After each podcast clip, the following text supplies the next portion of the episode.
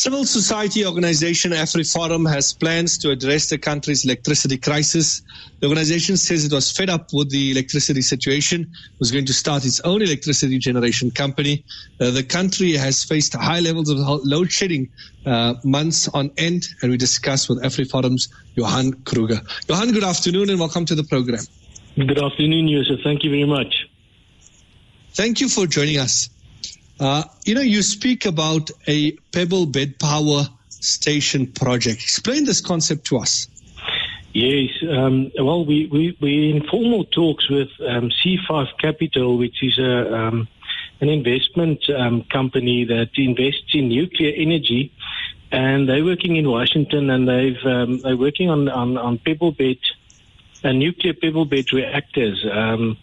That will be um, as soon as, as 2027, um, you know, ready to um, to to provide um, energy to South Africa's energy mixed. Well, mixed not only South Africa's, but so so it's very um, advanced technology, and it's it's really been picked up um, by uh, some South Africans that used to work here um, in the Pelindaba and on the nuclear program here in, in South Africa and they're working in, in Washington in uh, in, in a company called X Energy.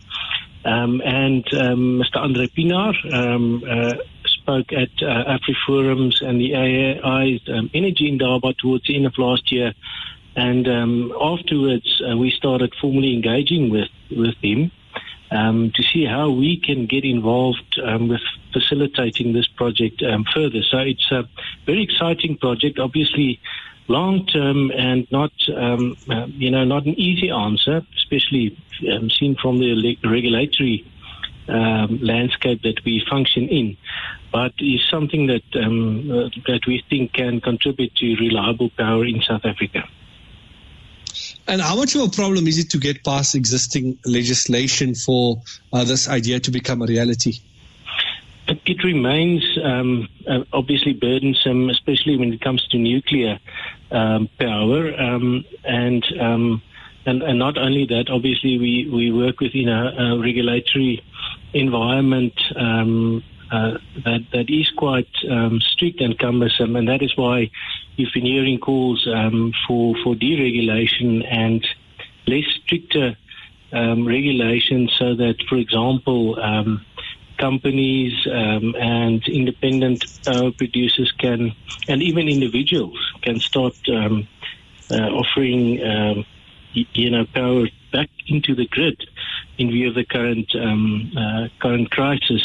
So it remains um, burdensome, but we believe from AfriForum side and that we, along with other um, uh, organizations, must put pressure to ensure that deregulation is effective. Obviously, some regulation is needed, but um, it must become a lot easier to, um, you know, put power back into the grid. Um, you know, and, and that is something that we will also um, labour for. Yes, certainly. Uh, in terms of uh, the costing of this, who will be funding the project? As you know, as you can imagine, that it will not be cheap. Yes, very much so. So, um, so basically, we, we, we have three stages of, of the energy plan at this stage. The first is is not as capital intensive. It's uh, it's really to help consumers become independent from Eskom through facilitating um, access to finance, uh, access to to, to knowledge, um, really an empowering role, and also attacking the um, you know the strict regulations.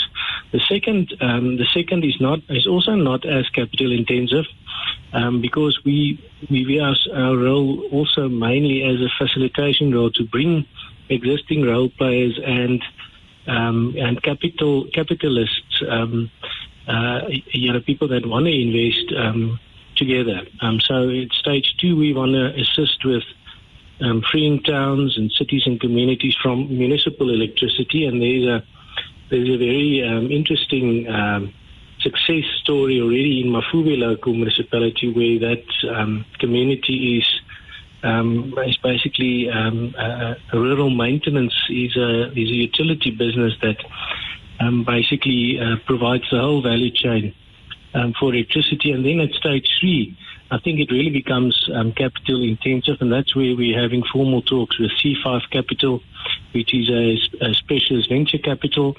We've also, um, yeah, we're also in, in, in contact with, um, of course, other, um, you know, uh, venture capital, uh, capitalists that have, um, you know, been, been starting to talk to us. So, so really bringing capital and skills together is one of the main purposes of this energy plan. Yes, certainly. Uh, in terms of, you know, if you do get the go ahead, uh, have the money available, when do you believe you'll be able to start with the work? So in other words, any idea when you'll be able to provide electricity to a country begging for the lights to be turned on? You made a mention of 2027 earlier. So is that the prospective time? That is the prospective time in terms of the long term planning. Um, so, um, you know, obviously we, we're only part of the solution and, and there, there are no easy and quick fixes for this energy crisis. But, you know, so on the, in, immediately we want to help individuals and businesses to, to get independent as far as they can as soon as possible. So that is a, so, so with that phase, um, you know, immediate interventions. And then in the medium phase, looking at the energy mix of, um, you know, of solar, of gas, of wind, and um, how we can bring, um, uh, how we can facilitate um, existing companies and international companies who have solutions, how we can facilitate um, talks with government, municipalities, and communities um, to to, to start implementing those solutions that are available in the medium term, and then the long term is unfortunately you know, um, uh, around 2027, where the um, Pebble Bed um, nuclear reactors um, will are we now planned for. But um, you know, the sooner we start, um, the better.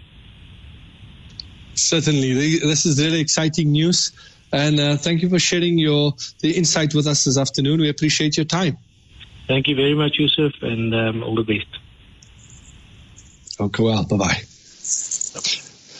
Uh, that was our guest, uh, Johan Kruger, ch- chatting to us this afternoon about a possible solution to the energy crisis and what they're talking about pebble bed reactors.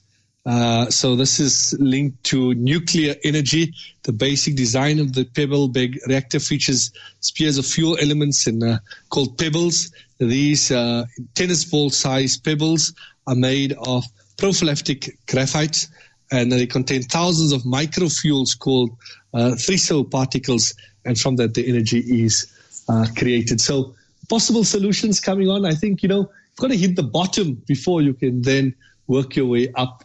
And uh, we've reached that particular point where the situation